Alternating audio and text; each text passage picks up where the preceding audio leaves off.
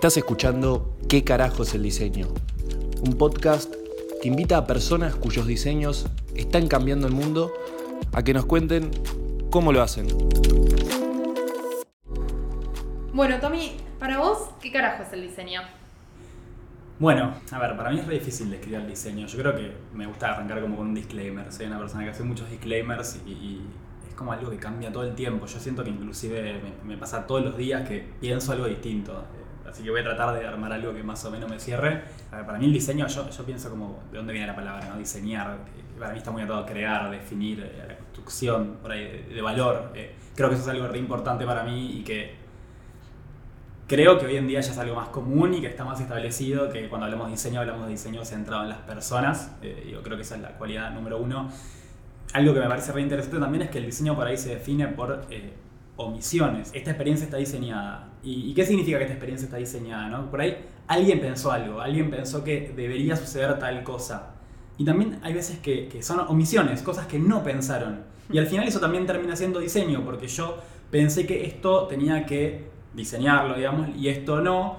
Y al final, por esa omisión, la persona está viviendo una experiencia que, que impacta, digamos, en, en lo que está viviendo de una manera que, que no es la que nos esperábamos. ¿Qué es un servicio? ¿Cómo se diseñan esas cosas que muchas veces no se ven ni se tocan? Hoy hablamos con Tomás Otolenghi, quien actualmente es líder de estrategia UX en Prisma Medios de Pago. Trabajó en empresas como Globant y Sancor Seguros, espacios estatales como Cedronar y en universidades y proyectos vinculados a impulsar la disciplina del diseño. Conversamos acerca de servicios, estrategias, mapeo de sistemas y de qué implica insertar el diseño en diferentes organizaciones. Quédate para descubrir qué carajo es el diseño, por lo menos para Tommy. Qué loco, ¿no? Porque no solo el diseño es lo que se diseña, sino lo, que dejamos al azar, también estamos eligiendo no diseñarlo y es una oportunidad perdida, en cierto sentido. Sí, y es re loco porque por ahí, bueno, hablo de mi experiencia más. más. La mayor experiencia que tengo es eh, el ámbito empresarial, en el cual pasa mucho esto, ¿no? Que, que la persona que, vuelta entre comillas, diseña algo está tan lejos de la persona que lo vive que, que hay muchas veces que por ahí ni se entera de, de lo que está pasando, ¿no? Y, y es re loco porque no. Ahora sí, por ahí, por suerte, agradezco, está cada vez más, digamos, de moda o, o más incorporado el, el, área de diseño o inclusive áreas afines que diseñan por ahí sin llamarse diseño. Y, y está más, digo, por ejemplo, métricas de la experiencia o todo tipo de cosas que. Eh, la voz del cliente y cosas más activas o pasivas, no hacer entrevistas o ni siquiera por ahí estar tan, tan cerca, pero ya está llegando un poco más a las empresas o algo que, que digamos, hasta creo que está bueno, es que las empresas están midiendo mucho más eso, ese termómetro y, y, no sé, porcentual, ¿no? Pero digo, cada vez hay más toma de decisión a partir de la experiencia de las personas. Eh, obviamente que siempre va a tener que luchar contra otro tipo de varas, no sé, económico, financiera, necesidades de negocio, pero por lo menos ya que, que sea parte de la conversación para mí es un golazo y es un avance y un logro para la disciplina. Voy a tirar algo medio polémico, pero siento que está de moda hablar de diseño centrado en las personas, está de moda medir UX, medir estrategia, medir servicios. No sé si se mide tanto todavía. Y el lado bueno es, está buenísimo que esté esta conversación sobre la mesa, como decís vos. El lado B es, es tipo el diseño washing o es posta diseño en las empresas. La verdad que eh, es, es, un tema complejo, sí, totalmente. Eh, a mí me pasa últimamente, lo discutía en, en, en mi trabajo, ¿no? De, determinadas métricas que se tienen y, y, el intento de una toma de decisión a partir de ellas. Y la verdad que cosas que, que, que no es tan sencillo, ¿no? Y que hay que pensar realmente qué se quiere en relevar, con qué objetivo, para qué. Eh, porque si no, sí, tenemos una, un conglomerado de métricas y de mediciones que no sabemos. Pues sí, la métrica pensada para que te dé el resultado y que Sí, o también entender en qué escenario, digo, yo lo quiero hacer sistemáticamente, lo quiero hacer para algo específico, con un fin, con un objetivo particular. Eh, pasa mucho esto de que, ay, bueno, sí, dale. Y, sí, a mí, a mí me da miedo a veces. He tenido conversaciones, discusiones de, che, ¿para qué estamos haciendo esto? O, no, no, también esto, no, no juntemos más información de la que podemos analizar. Tal cual. Lo que sabemos qué hacer con esa información, ¿no? Estamos generando basura informática al final. Sí, o sea, sí, sí, está buenísimo que tenemos ese norte y que queremos hacerlo, pero también tiene que pasar algo con eso, ¿no? Tal cual. Quizás las métricas o la elección de las métricas que tenemos también tienen que pasar por un proceso de diseño en el que nos preguntemos, che, esta métrica vale la pena, es más costosa que tenerla que no tenerla, ¿no? Esas preguntas son interesantes. Sí. Sí, creo que también está bueno eh, no, no quedarnos como que el diseño tiene el ownership ¿no? de, de este tipo de cosas. No sé, por ejemplo, en mi caso, en, mi trabajo actual, he tenido muy buenas conversaciones con áreas afines tipo marketing, eh, reglamento de mercado, hay un área, no sé, que se llama Marketing Insight. Y, está buenísimo cuando logramos encontrar esa conexión en la cual cada parte aporta su experiencia y encontramos un punto medio que decimos, che, esto eh, te puede servir, me puede servir, nos puede aportar. O encontramos cómo en conjunto construir algo que, que, después le sirva a la compañía, ¿no? Y que no lo estoy haciendo para... Recién, entender el, el diseño como una parte más del engranaje. Justo el otro día le decía a Juli que cada disciplina podría ser el centro, ¿no? Tipo, marketing podría decir, ah, bueno, si no vendemos, no vamos a hacer nada. Eh, no sé, el área de, no sé, atención al cliente podría decir, ah, bueno, pero si nosotros no resolvemos las dudas, no podría hacer nada. Y diseño también podría decir, ah, bueno, pero si no funciona, si no lo usan, entonces siento que entenderlo como un engranaje es clave también. Re, no ser eh, diseño centrista. Mil por ciento, yo eso, eh, a mí me preocupa un montón eso. En mi equipo, en, en, la empresa en la que estoy, o en, en todos lados en los que charlo, hablo de la burbuja del diseño, ¿no? Y, y, que no nos pase eso, que no nos paremos en ese pedestal, en esa torre, y decir, che, es tan importante que no nos están dando bola al equipo de diseño que en realidad esto tendría que ser más importante que otra. Y no, totalmente, porque, no sé, y ni siquiera sin irme al extremo de dinero, porque sabemos que dinero, eh, bueno, está bien, sin dinero la empresa no funciona. Entonces hay veces que sí, el dinero puede ganarle un montón de otras cosas, lamentablemente, o bueno, es la realidad. Pero es, clave eso de entender, ¿no? Y, y, y también porque los límites son súper difusos y ¿qué, qué, qué es el centro, ¿no? O sea, totalmente, son todas partes que aportan. Yo trato de pararme mucho desde ese lado, de ayudar a articular conversaciones. Está bien que no es lo mismo acá si te hablo, por ejemplo, de diseño estratégico o diseño de servicios que de diseño de producto digital, que es algo como mucho más concreto en el sentido de, que están trayendo cosas puntuales sobre, bueno, en este caso un, un, producto digital, pero por lo menos desde mi lado del diseño de servicios, yo trato de eso, de, hasta, hasta por ahí no voy a decir que ni se note mi presencia, pero que mi presencia más ayude a articular que a otra cosa. O sea, a juntar y, trato de, por ahí algo más personal que solo de la disciplina, ¿no? Pero de sacar lo mejor de cada lugar o, entender lo que necesita, lo que quiere, lo que puede ofrecer cada parte y de generar esas conversaciones. Hoy hablábamos con Jules que el diseño de servicios es quizás una pata medio invisible o que nos gusta que sea invisible porque el consumidor final no la termina viendo. Pero antes de meternos ahí, te queremos preguntar qué es el diseño de servicios, si, si se lo tuviéramos que explicar a cualquier persona que, que, no conoce el tema, y cómo se diseña un servicio. Bien, eh, la teórica que vi ayer a la noche en la facultad, literal. ¿Estás preparado? Eh, sí, igual voy a, a, hacerlo un poco más informal.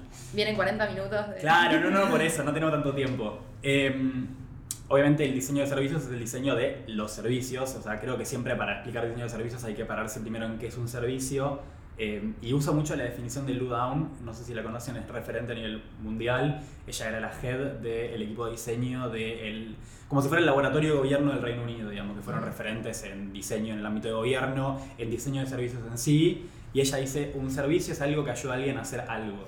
Y yo siempre pongo esa diapositiva y la gente se me queda mirando como de, Sí, bueno, y, pero es re loco porque es, es verdad eso. Y, y el servicio en general se ve cuando algo está sucediendo mal o algo no me está satisfaciendo. O sea, uy, che, el call center no me atienden, no entiendo cómo hacer este trámite en el banco, todo ese tipo de cosas. Y ahí, y ahí estás hablando de un servicio. Y por ahí, si no, estás consumiendo o utilizando servicios y, y, todo el tiempo y no te das cuenta. En este lugar, acá tenemos internet, tenemos electricidad. Yo me tomé un medio de transporte para llegar a este lugar, eh, tengo mi celular. Son, son todas cosas que ayudan a la persona justamente a lograr un fin, ¿no? Y el diseño de servicios es justamente articular este tipo de cosas, o sea, ayudar a que ese servicio, digamos, centrado en las personas, como veníamos charlando, satisfaga las necesidades de estas personas. Y, de vuelta a cada persona eh, se vuelve mucho más complejo, porque no es una persona, una persona usuaria final, sino que hay un montón de personas involucradas. Eh, digo, tanto desde el lado de que consumen ese servicio, como desde el lado de las personas que proveen ese servicio. Hay un montón de gente involucrada. Entonces, lo que busca el diseño de servicios es articular todo eso para que la experiencia sea la que queremos o la que debería o las personas realmente necesitan. como una orquestación de las partes. Me han dicho eh, psicólogo de empresas, diseñador de procesos, que igual con esas yo la verdad que me Banco. identifico bastante. eh, hay por ahí mucha gente del lado del diseño que cuando decís procesos le da miedo o no le gusta o no están tanto de acuerdo. A mí me copa, yo me dedico mucho a entender los procesos de las organizaciones y para mí eso es diseñar también. ¿Cuál es el límite del, del diseño de servicios? O sea, ¿en qué empresas entra o qué lugares entra y en qué lugares no? En realidad, para mí, entra en un montón de lugares que por ahí no lo conocen y lo están haciendo con otro nombre. Digo, he tenido esa conversación con un montón de personas que vienen del ámbito del diseño y que no vienen del ámbito del diseño, que hacen cosas que digo, yo consideraría que son diseño de servicio. Y no es mi intención colonizar, como, ah, vos también entonces estás haciendo diseño de. Yo creo que al final hay que perder eso, ¿no? Como es, hay que intentar tener esa humildad que igual es re compleja en el ámbito profesional, más cuando estoy tratando de valorizar mi disciplina, ¿no? Que la gente lo entienda, que me dejen contratar un equipo de diseño de servicios, que, que existe ese, ese espacio laboral en las organizaciones, ¿no? Pero la verdad es que sí, para mí es difuso y, y- yo justamente lo que le recomiendo a un montón de gente que quiere entrar en el mundo del diseño de servicios y que no sabe cómo es eso, que empiecen a diseñar servicios por más de que su rol no lo no tengan el título o, o piensen que no tienen el, el conocimiento, digo, pueden hacer una acción pequeña que sea pensar cómo este servicio, tan complejo como sea, chiquito, grande, mejore. O inclusive, no solo mejorarlo, para mí solo ya visualizarlo, que es algo que, que tienen esto, la complejidad de los servicios, ¿no? Que es muy difícil ver el servicio, ¿no? Como, ¿cómo veo el servicio? Eh, ahí entra el diseño de servicios porque tiene muchos entregables que están buenos.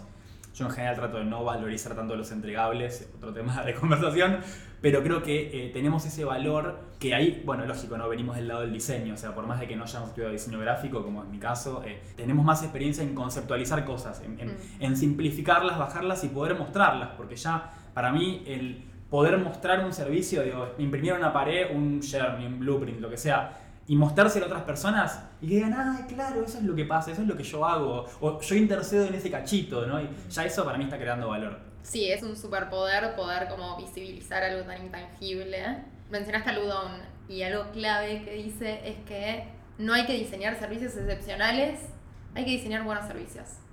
Y estaba pensando eso cuando vos estabas hablando, ¿no? Es como, bueno, quizás si lo tratamos de hacer excepcional nunca lo vamos a lograr, solo con evidenciar que existe y poder ir mejorándolo a poquito ya estamos haciendo un montón para lo que es la experiencia de las personas. Total, banco mucho eso, ¿no? De, lo pequeño que podemos hacer ya es un montón y, no esperar. Y pasa mucho esto en el ámbito del diseño de servicios. El otro día lo charlaba con un colega, ¿no? De, de- por ahí no es tan habitual el portfolio de caso de éxito en el cual yo muestro cómo resolví un servicio, porque no va a pasar. Eh, yo, no sé, pienso en trabajos en los que tuve hace años y, y que todavía por ahí no se implementaron cosas o, o que eso fue partecita del engranaje que hizo que después sucediera otra es bastante invisible en ese sentido. Qué loco esto para los diseñadores, ¿no? Nunca vas a tener un caso de diseño de, de, de servicios de éxito. Bueno, amiguémonos con eso porque Crisis. es parte de crisis, pero parte de la... Y es muy difícil mostrar, si, si no te lo puedo mostrar, como te muestro que lo sé hacer a la hora de que te contraten. Y sabemos que es un- una preocupación que existe en los diseñadores de hoy en día, como cómo le explico al otro lo que sé. Bueno, amigarnos con también contar esta historia. No te puedo mostrar el caso de éxito porque no existe el caso de éxito, existe su mejor versión para su mejor momento. Re, y, ahí es donde entra en valor el proceso. Ahí en algunos lugares está más valorado que en otros y para mí es re valioso. Digo, yo he dado charlas eh, en la FAC o en diferentes espacios en los cuales cuento casos que fueron un fracaso o que no salieron a la luz. Pero para mí fue re valioso contar el proceso. Por ahí al principio me da un poco de vergüenza, digamos, pero está buenísimo porque pasaron determinadas cosas, yo hice algunas, otras, aprendizajes de lo que fue sucediendo, cómo apliqué algo y entendí que, bueno, esto por ahí lo podría haber hecho de otra manera o no, o por ahí fue algo contextual. Digo, uno de los proyectos más grandes en los que laburé a nivel profesional se dio de baja por la pandemia. Y bueno, ¿y qué se puede hacer ahí, no? Sí, como que el entregable se vuelve el proceso. O sea, también estas herramientas que se van usando, que vos decís que... Sí, y, y para mí no solo eso, y ahí es donde creo que es algo que todavía nos falta un poquito de madurez en, en- en documentar. Mm. Y ni siquiera es el entregable, es el proceso. Y, y no hay una- un estándar de cómo hacerlo, ¿no? ¿no? No sé, una bitácora, una PPT, un documento funcional, porque inclusive ahí, bueno, empezás a, a- chocar con otras disciplinas, ¿no? Eh, En mi trabajo pasa que hablamos de hay un documento que por ahí no es de alcance funcional, pero es como que determina algo de la experiencia y qué le corresponde al rol del PO, del BA. Entonces, eh, sí, es, es re difuso, pero más allá del cómo, para mí es importante esto, ¿no? O sea, poder documentar todo lo que fue sucediendo y también para poder entender, ahí vas a ir viendo cómo esto afectó o no afectó, siempre algo, algo se mueve, ¿no? Y darle lugar a la documentación como entender que también es parte del proceso y hay que invertir ese tiempo en documentar bien, porque al menos yo lo pienso en mis procesos hoy, documento, pero siempre como un momento final para documentar, porque hay que hacerlo y no entendiendo que el valor de la documentación está en poder como comunicarle o trasladarle a otro todo lo que sucedió para no tener que volver a atravesar esos procesos, pero no lo tenemos tan incorporados incluso en nuestro día a día. No, total. Sí, es muy difícil. Yendo más a, a tu rol ahora, estás hablando mucho de tus equipos y hablando antes de lo que no se ve, ¿qué es lo que no se ve de lo que hace tu equipo en hoy en Prisma, por ejemplo?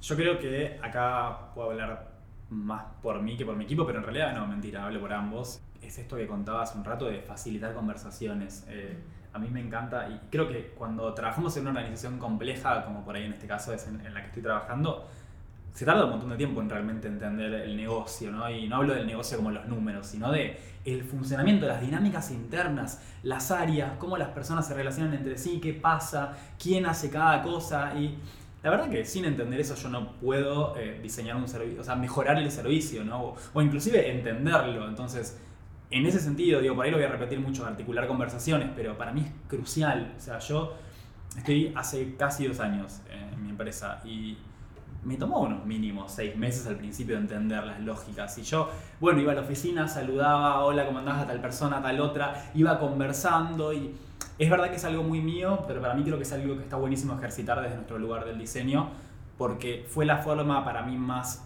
ágil y más lógica también de, de ir entendiendo, ¿no? Porque esto, el servicio está compuesto por personas, en gran parte. Entonces hay que poder entender esas personas, empatizar, relacionarse, tanto desde, no sé, que a alguien le esté pasando algo personal y que puede que sin que nos demos cuenta eso esté afectando toda la cadena hasta que el servicio, digamos, como lo llamamos, no funcione o haga algo distinto.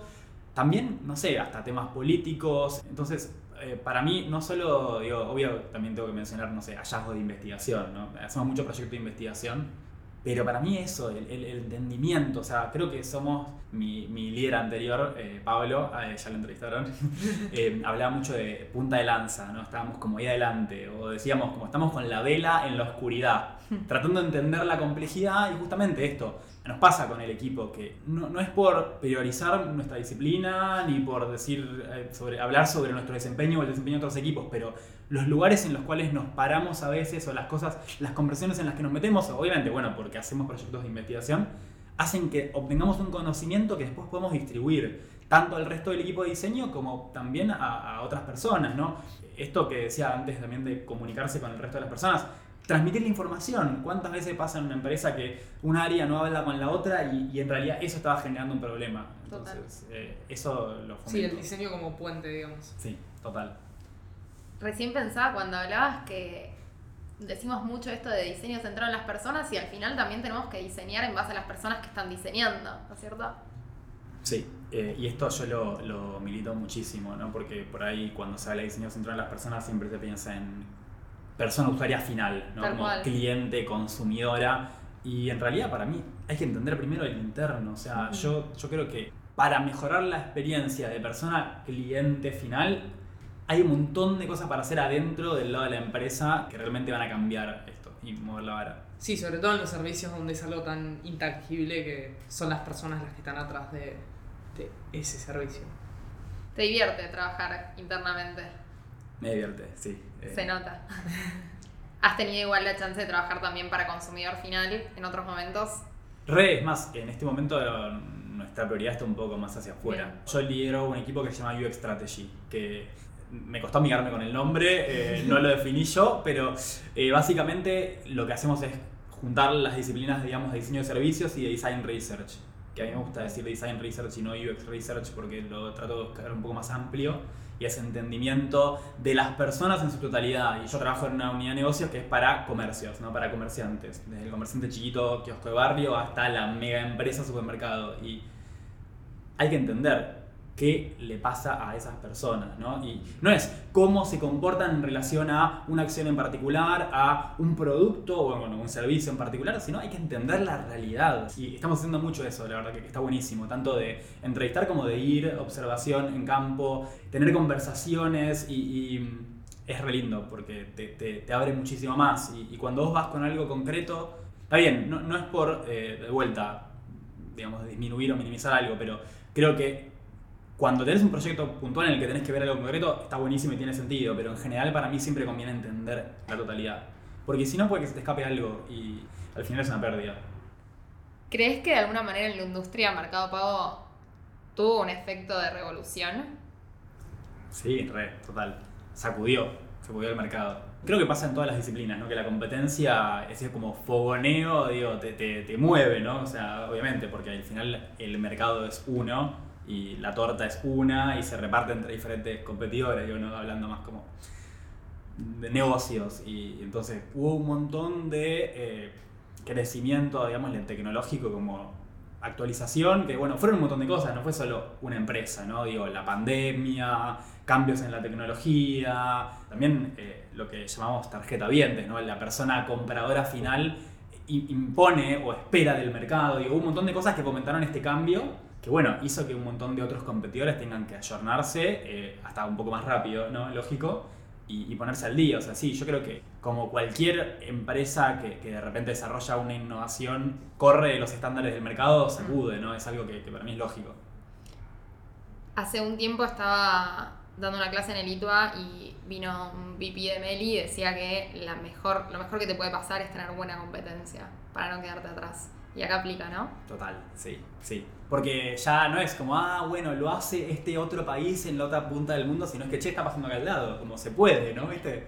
Es real, sí. ¿Qué conversaciones crees que hubiesen tardado más en llegar si, si Mercado Pago no hubiese aparecido? O si estas personas que, el día a día usan estas eh, tecnologías no hubiesen demandado estos avances. Es que claro, eh, pregunta 1 y pregunta 2 son distintas para mí. Yo creo que iba a haber otras, si no. Yo creo que va a pasar eso, o sea, que, pasa eso siempre, tardará un poquito más, un poquito menos, pero va, no, o sea, no, tengo tanto conocimiento histórico, técnico como para decir no pasa qué, pero yo creo que en general siempre hay alguien que está en punta de lanza, ¿no? Total.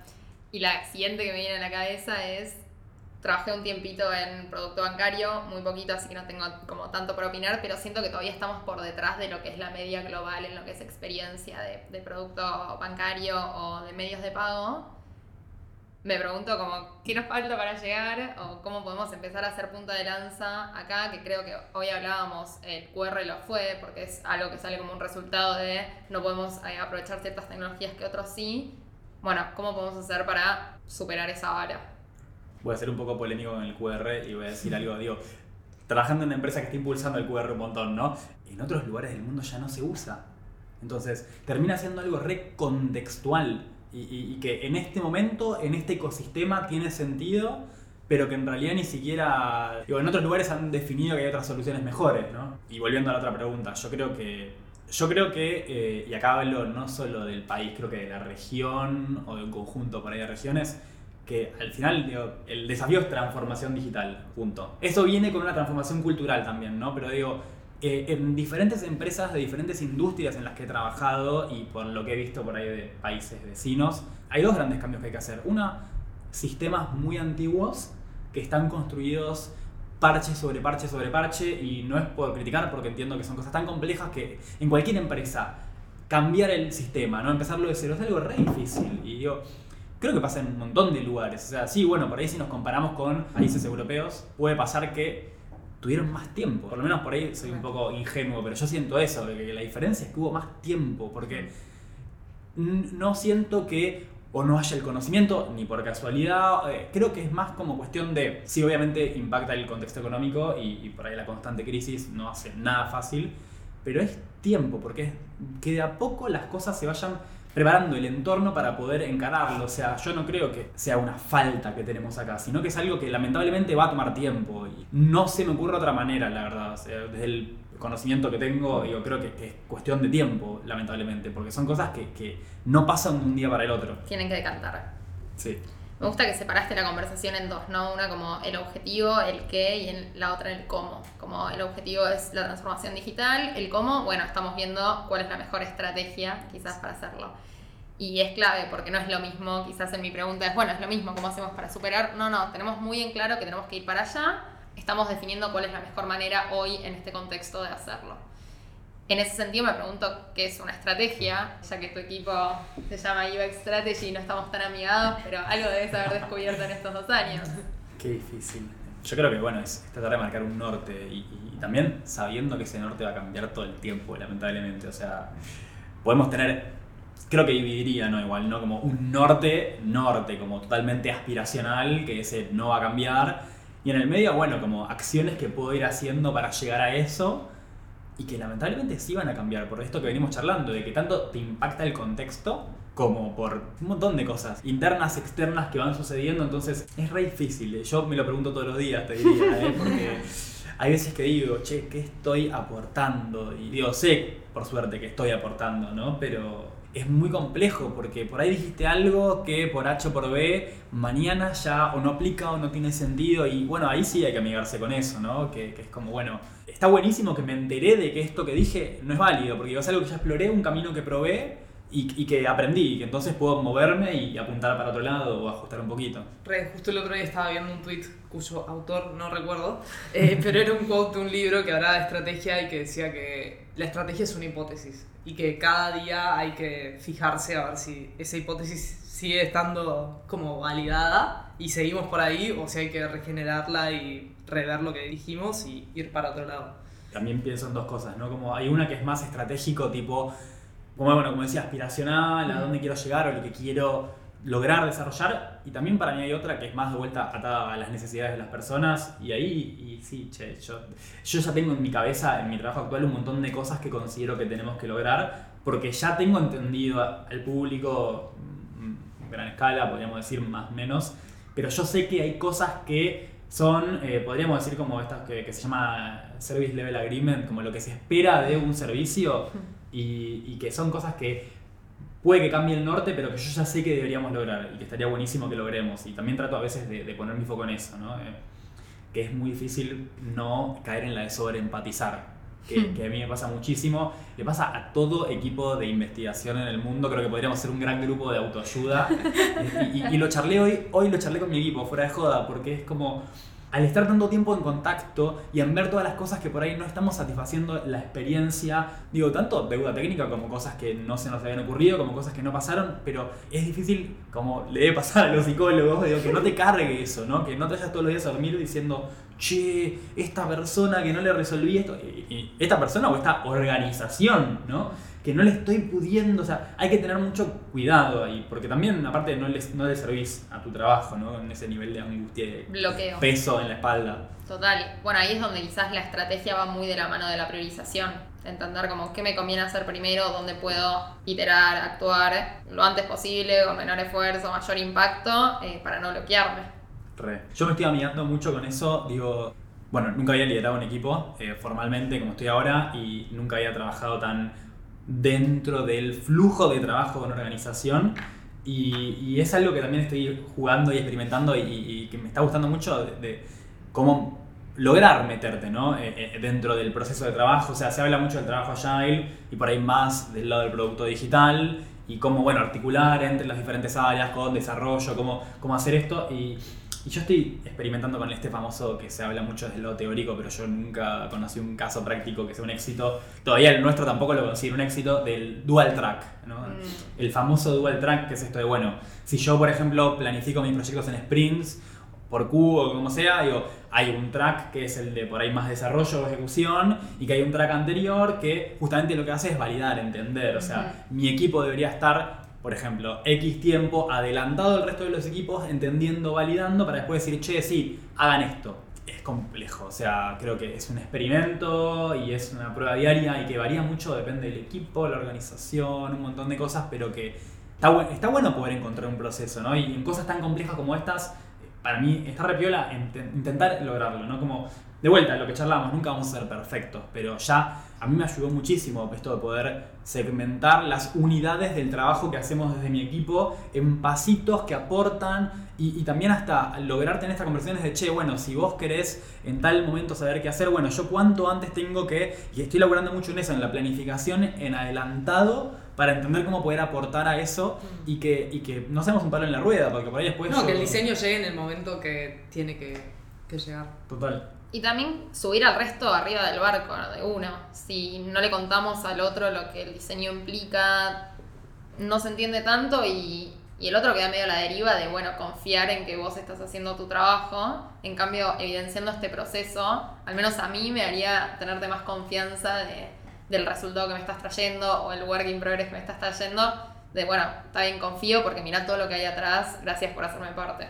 Total, es clave no solo dar visibilidad, sino incluir. Digo, creo que en diferentes roles que he tenido, en diferentes empresas, he podido hacerlo más o menos, pero para mí, que la gente, digamos, que no está en el equipo de diseño, pueda subirse al barco y acompañarnos, no sé, a visitar a un cliente o a estar en una entrevista o inclusive a entender cómo encaramos una encuesta, cual- cualquier cosa, cualquier acción para entender y, y que no sea solo, che, te llega un informe final que dice que pasó tal cosa o un mapeo que muestra cómo es, eh, vale por mil. ¿Alguna vez te pasó ser el único diseñador en un equipo?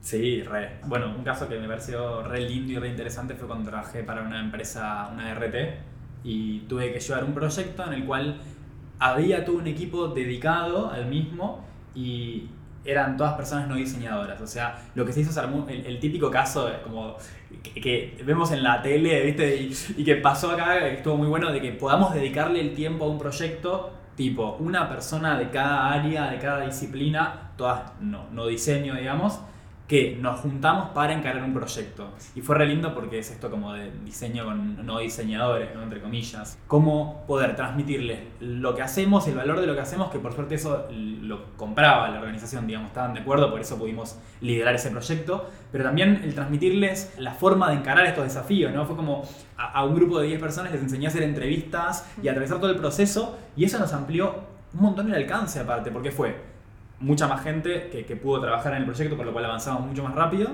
Y aparte, yo era bastante nuevo en la industria y, y el entendimiento que tienen, porque cada persona que trabaja en uno de estos diferentes ejes traía su parte, entonces hasta, hasta pudimos hacer un laburo mucho más profundo y, y- y complejo de entendimiento. Siempre, obvio, atravesando el sesgo que tiene cada persona, digo, todo ese proceso que hubo hacer de decir, che, nos tenemos que parar de esta manera, no tenemos que tener este cuidado de no influenciarnos por lo que entendemos, lo que creemos, lo que sabemos, pero me parece que son espacios re lindos cuando se dan. Y no se dan seguido. Pero cada vez más, ¿eh? yo estoy, estoy bastante optimista. Nos movemos un poco al tercer sector. Vamos. Bueno, llevaste el diseño a lugares bastante random, a nuestro modo de ver las cosas, quizás eh, a lugares que a nosotros nos encantaría llevarlo, es la, el quid de la cuestión. ¿Cómo se introduce a la disciplina en ámbitos más públicos o, sí, espacios en los que quizás la política, por decir política, pero a nivel, pensamos en las personas y lo gestionamos de esta manera, eh, es la ley. Difícil. No. ¿Difícil la pregunta o difícil hacerlo? No, no. Ambas podríamos decir, pero a ver, eh, tampoco es que tengo un montón de experiencia, eh, pero he, participado en algunos proyectos que la verdad que sí, estuvieron, estuvieron muy lindos. eh. creo que, digamos, es toda la complejidad que tiene una organización, digo, hablando por ahí de un privado, más el eje político, digo, el eje político que inclusive por ahí en esta región eh, afecta mucho más en términos de elaboración de un mandato y los cambios que pueden llegar a haber en diferentes áreas. Eh, y lo hemos visto con colegas o con personas que, que hemos conocido que trabajan en gobierno, áreas, equipos que cambian, o sea, hay por ahí mucho que se piensa en plazo de elaboración de un mandato, ¿no? Entonces eh, puede haber un sponsor, una persona sponsor o un área sponsor que puede que después no continúe o puede que no, digo, también hay que creer en la buena voluntad de las personas, pero sabemos que hay muchos intereses de por medio. Después sí, obviamente hay un componente burocrático que suele ser mayor que en un ámbito privado, no crean que tanto igual, eh, he tenido mucha burocracia en ambos lados. Em, y otra complejidad que tiene más es también que estás lidiando con, en general, derechos de las personas, ¿no? Es algo como mucho más, que no es como ligado por ahí a un tipo de consumo particular, sino que es más cosas que decís, che, hay que tener cuidado con esto, ¿no? Eh, yo tuve un, un- participé en un breve proyecto que después eh, estuvo buenísimo porque yo no lo pude continuar, pero lo pudimos enganchar con un grupo de colegas que lo continuaron, que fue trabajar con Cedronar. Vamos a hacer el. Cedronar es la Secretaría de Políticas Integrales sobre Drogas de la Nación Argentina. Muchas gracias. O sea, ¿qué hace, ¿qué hace Cedronar en, dos palabras? Eh, yo trabajé en un espacio, eh, acompañé en un proyecto eh, a un espacio muy específico, que es el que se encargaba de unas especies, no me acuerdo los nombres, de unidades que estaban en diferentes barrios más vulnerables y que ayudaban a las personas que estaban en situación de consumo conflictivo de drogas. Entonces lo que buscaban era entender cómo fortalecer esos espacios. Ahí hicimos un ejercicio de diseño sistémico, de pensamiento sistémico, en el cual tratamos de entender todas las cosas que sucedían en ese contexto, digo, personas, organizaciones, recursos disponibles, para entender por qué se estaban dando ciertas dinámicas que por ahí hacían que o estos espacios no funcionen tan bien o que eh, no logren los objetivos que se esperaban. Entonces hicimos un laburo más que nada de análisis para entender o para buscar cómo se podría llegar a... Es lo que busca el pensamiento sistémico, ¿no? Encontrar como el punto en el sistema en el cual puedo hacer palanca para generar un cambio, ¿no? Como dónde hay un espacio en el cual tengo un poco más de movilidad o de, lugar para la acción y entiendo que eso puede afectar a otra cosa, que afecte a otra cosa, que afecte a otra cosa, que haga que el resultado final sea algo más cercano al resultado deseable. Teórica de diseño, mapeo de sistemas. Me pregunto, ¿cómo lográs que alguien te crea que mapear el sistema es importante? Gran, gran desafío. Solo lo logré dos veces en mi carrera en este momento, el día de la Un fecha. montón. Eh, sí, un montón, la verdad. En este caso específico eh, fue de vuelta a las personas, ¿no? Una persona que estaba en un cargo de toma de decisión, que participó de un evento que habíamos organizado con el equipo, bueno, que ahora se llama Buenos Aires Service Design, que antes organizamos las Service Jams, y una jam que hicimos que fue de gobierno, en la cual invitábamos a personas de diferentes organismos públicos, y vino una persona se flasheó, le pareció súper loco e interesante, ¿no? Y, y- y vio un montón de espacio de oportunidad, de cómo, de vuelta, y no es esto de pensar el diseño va a salvar al mundo, no es que, ah, vengan ustedes y resuelvan, ni por casualidad, pero fue, che, una persona más que podríamos sumar al equipo para pensar, que nos podría tener una metodología, una herramienta que nos ayude. Para aquellos que están escuchando que quizás no saben qué es mapear un sistema, ¿cómo lo definirías? Sería el proceso de poder plasmar en un medio físico, virtual, pero poder dibujar, digamos, esta complejidad. eh. Inclusive, bueno, es algo que, que ayer charlaba con una colega y ayer tuve muchas conversaciones. Arrancó el, el año eh, facultativo. Hay muchas concepciones sobre lo que es un mapa del sistema. Y también, como, porque digo, si hablamos como del entregable, ¿no? Eh, digo, a nivel teórico de diseño sistémico, ¿no? Hablamos de sistemas complejos, de entender problemas, estos que se llaman wicked problems, ¿no? Cosas que, no, no son tan lineales, o sea, que no es como causa y consecuencia, sino que hay una causa, mil causas y hay una consecuencia que por ahí afecta a otra cosa que termina siendo una causa de vuelta y estas cosas que están como muy enmarañadas y cuando hablamos de mapa del sistema hay como diferentes tipos, hay algunos que son más como eh, muestran el flujo entre los actores y los diferentes elementos y por ahí más parecido a otro que se llama Business Origami, eh, que es uno que, que inventaron, creo que eran Toyota o alguna empresa automovilística, para mapear el flujo dentro de la fábrica, que es re interesante. Y por ahí otros, como por el que yo apliqué en estos casos, que es el mapeo de ciclos. O sea, Mm. vos creás ciclos entendiendo diferentes cosas que suceden, que llamamos fuerzas, eh, Juli ya se lo sabe de memoria. Entonces empezamos a mapear cómo una cosa afecta a la otra, cómo esa afecta a la siguiente, al, al llegar a digamos, conectar todo un ciclo, digamos, hacemos, eh, armamos ciclos y empezamos a ver cómo esos ciclos se conectan entre sí y de esa manera tenemos esta maraña de cosas que suceden, que bueno, ahí justamente es como vos podés encontrar después, che, en este punto yo podría llegar a hacer algo y como empezaste a conectar todo eso, entendés en qué va a impactar eso y cómo eso va a ir generando un cambio o esperamos que genere un cambio. Está buenísimo. Y eso creo que es también parte de la fuerza del pensamiento sistémico, que no es necesario impactar sobre todo el sistema, sino sobre esos actores o, bueno, fuerzas en particular. La fuerza de la fuerza. La metafuerza. Me hubiese encantado tenerte de profesor. Gracias. me pongo colorado, no lo ven, pero me pongo colorado. Y me toca preguntarte dónde estás dando clases ahora para nuestros oyentes. Bien, eh, así digamos, fijo, estoy en dos espacios hoy en día.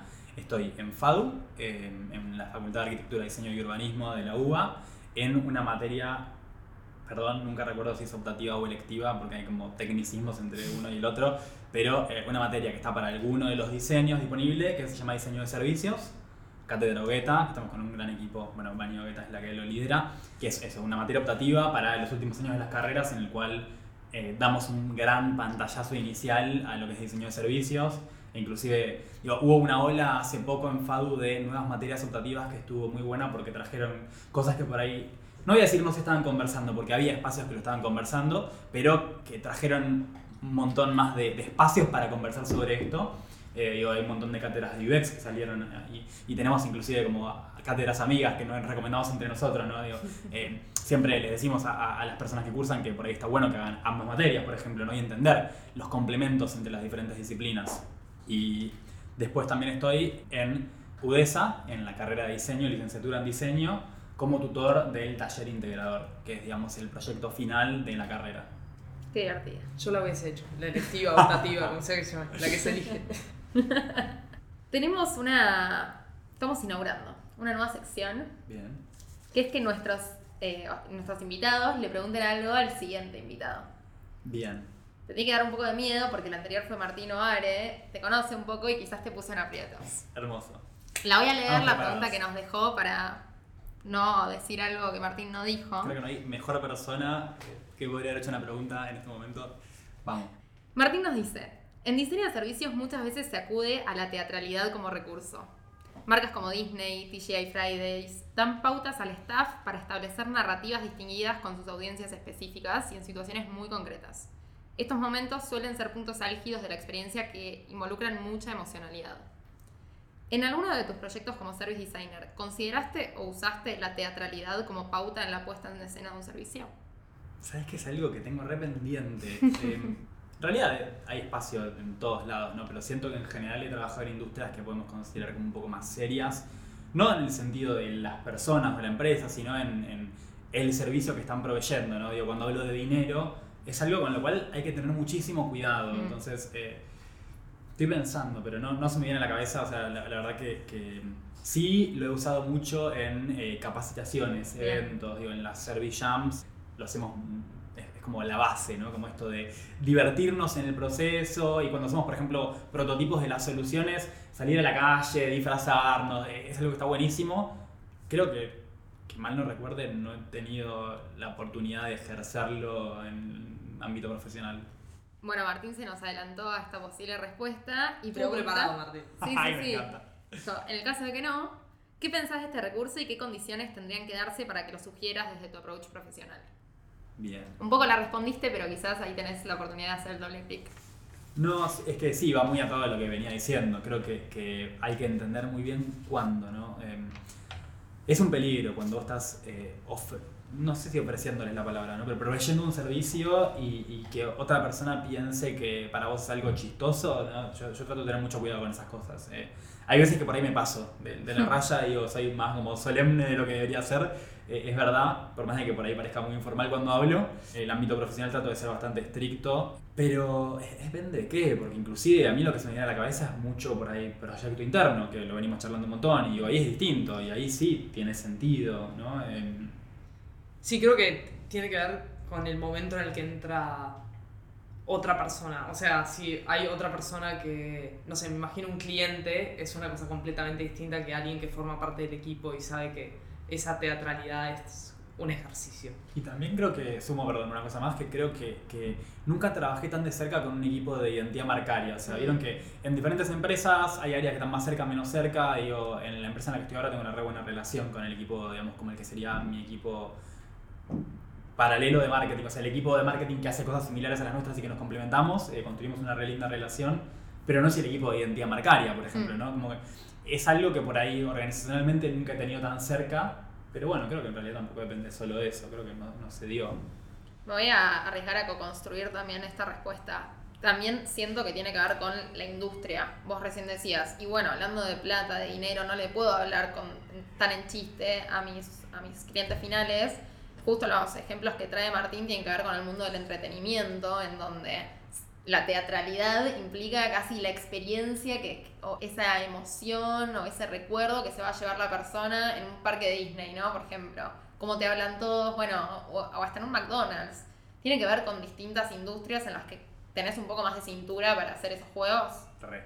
Yo creo que uno de mis sueños frustrados, al menos hasta ahora, es eh, hacer diseño de servicios en el ámbito música, eh, festivales musicales. Me gusta mucho la música, bueno, estoy aprendiendo a tocar el piano, pero aparte escuchar, ir a ver bandas. Y lo uso mucho como ejemplo para explicarle a la gente lo que es el diseño de servicios, insoportable, pero, pero me sirve, ¿no? Y, ay, mira, y acá pasa esto y después lo otro. Y creo que hay un montón de cosas para diseñar. Creo que, ojo, igual eh, la vara de los eventos musicales subió enormemente. Hay un montón de gente que está diseñando servicios sin saber que está diseñando servicios, pero lo está haciendo increíblemente. Eh, es algo que tengo pendiente, que me gustaría, digo, al, al ser un ámbito por ahí tan chico, eh, no es que hay puestos de equipo de diseño de servicios en el ámbito, pero es algo que algún día tengo ganas de, de indagar. Nos robaste la pregunta, porque te Sí. íbamos a preguntar qué desafío tenías pendiente en tu vida como diseñador, así que vamos a seguir con otra. ¿Qué es a lo más random que aplicaste a diseño? Puedo hablar de vida pasada, no diseñador de servicios. Podés Obviamente, sacar lo que quieras. Hacemos todo menos censura en este podcast. Total. No, igual claro, yo lo había encarado más por eh, trabajo de diseño, digamos, ¿no? Yo trabajé de operario de producción en una fábrica. Eh, como estudiante de diseño industrial. Como que al principio, cuando no tenía muy claro qué quería hacer de mi carrera, eh, sabía que me copaba toda la parte de gestión y de investigación y eh, igual no tenía tanto que ver con eso, pero hubo un espacio en el cual una pyme que tenía parte de trabajo que era como, bueno, las manos, eh, una emuladora y trabajar y construir y parte de, bueno, ver cómo mejorar los procesos y yo dije, bueno, dale, me meto. Fue una experiencia. También creo que fue algo que quería probarme a mí mismo que podía. Eh, Está buenísimo. Hoy te queda lejos. lejísimo, la gente no me lo cree cuando lo digo. ¿Cuál es la última cosa mal diseñada que viste? Porque justo hoy vi una, pero que, que me sorprendió que estaba bastante mejor diseñada de lo que me esperaba, que fue problema con la telefonía móvil y que siempre me pasa que por tema de persona dueña del plan, cuando es un plan con muchas personas y cómo entender tu consumo, y ya venía teniendo bastantes malas experiencias y hoy eh, hubo un cambio y de repente todo funcionó y fue como, wow, no puedo creerlo. Me gustó porque trajiste algo muy intangible. En general, los ejemplos son Ah, el la 15, puerta. Sí. ¿El 15? el colectivo. Bea trajo ese ejemplo. El colectivo 15 tiene un problema que es que el otro día igual me subí a un colectivo 15 con puerta de atrás y dije, Ah, wow, no tiene puerta atrás. Y mm, como son de larga distancia, en general se charló en ese episodio que hay mucho tufo en esta zona del colectivo. 100% de acuerdo, eh, no lo había pensado, yo creo que ya atrás un poco mi pasado de diseño industrial, pero inclusive muchas camadas de diseñadores industriales se van a reír, tenemos un trauma con los colectivos, porque había una materia que se llamaba ergonomía en la cual diseñábamos el colectivo. No, Sí, entonces, pesadillas con el colectivo y re, yo siempre miro y aparte yo me subo al colectivo y sé dónde me quiero parar, que es como el espacio. Eh, es, es un re tema el colectivo. Sí. Eh, traté de pensar yo más experiencias justamente, pero sí, eh, No, es me encantó. inevitable. Sí, sí, sí. Es tu lente. re. ¿Qué hubiese sido si no hubiese sido diseñador? La verdad, creo que, a ver, diseñador, ¿no? Como yo me anoté diseño industrial y nunca pensé que iba a hacer lo que estoy haciendo ahora. Eh, yo me anoté diseño industrial porque era lo que más me cerraba. Eh, yo vengo de una educación secundaria técnica en la cual nos criaban para ser ingenieros. Eh, me fui dando cuenta que no era lo mío, que no me interesaba, que por ahí era un poco presión social, contexto, lo que sea. Y diseño industrial apareció, me lo contó mi hermana, me lo mostró mi hermana como algo que era un intermedio, porque era como, che, un poco de la parte técnica que también no me es ajena, digo, yo en general era bastante bueno con la parte dura y un poco más blando, pero la verdad que no. Hubo una crisis, eh, anécdota graciosa. eh, me hice un test vocacional en la secundaria y no quiero jugar a la persona que me lo hizo, pero eh, el resultado fue: no sabes qué querés hacer de tu vida. Todo te da tan parecido que es lo mismo que todo te dé cero o todo te dé 100. Wow, nunca había escuchado un caso así. Para eso estoy haciendo el test, ¿no? Fue una persona que para mí no tenía tanta experiencia haciéndolo, por más de que estaba haciéndolo hace bastante tiempo. Y no se ima- bueno, sí, se imaginan la crisis después de esa respuesta, ¿no? Eh, pero bueno, la verdad que, que sí, eh, cuando encontré como mi norte a nivel vocacional, tuve ahí como mucho, eh, como ganas de meterme en antropología, porque bueno, obvio que es algo lógico, entendiendo que, que está muy atado a lo que terminé haciendo y, siento que es algo en lo cual me gustaría seguir formándome. Últimamente en charlas con eh, gente de mi equipo, con colegas, me di cuenta que por ahí me cerraba más sociología que antropología, eh, pero son cosas que uno dice que por ahí me compré algún libro, pero tampoco es que me mandé. Tommy sociólogo. Veremos. Bueno, gracias, Tommy. Gracias a ustedes. Eh, re lindo esto que están haciendo.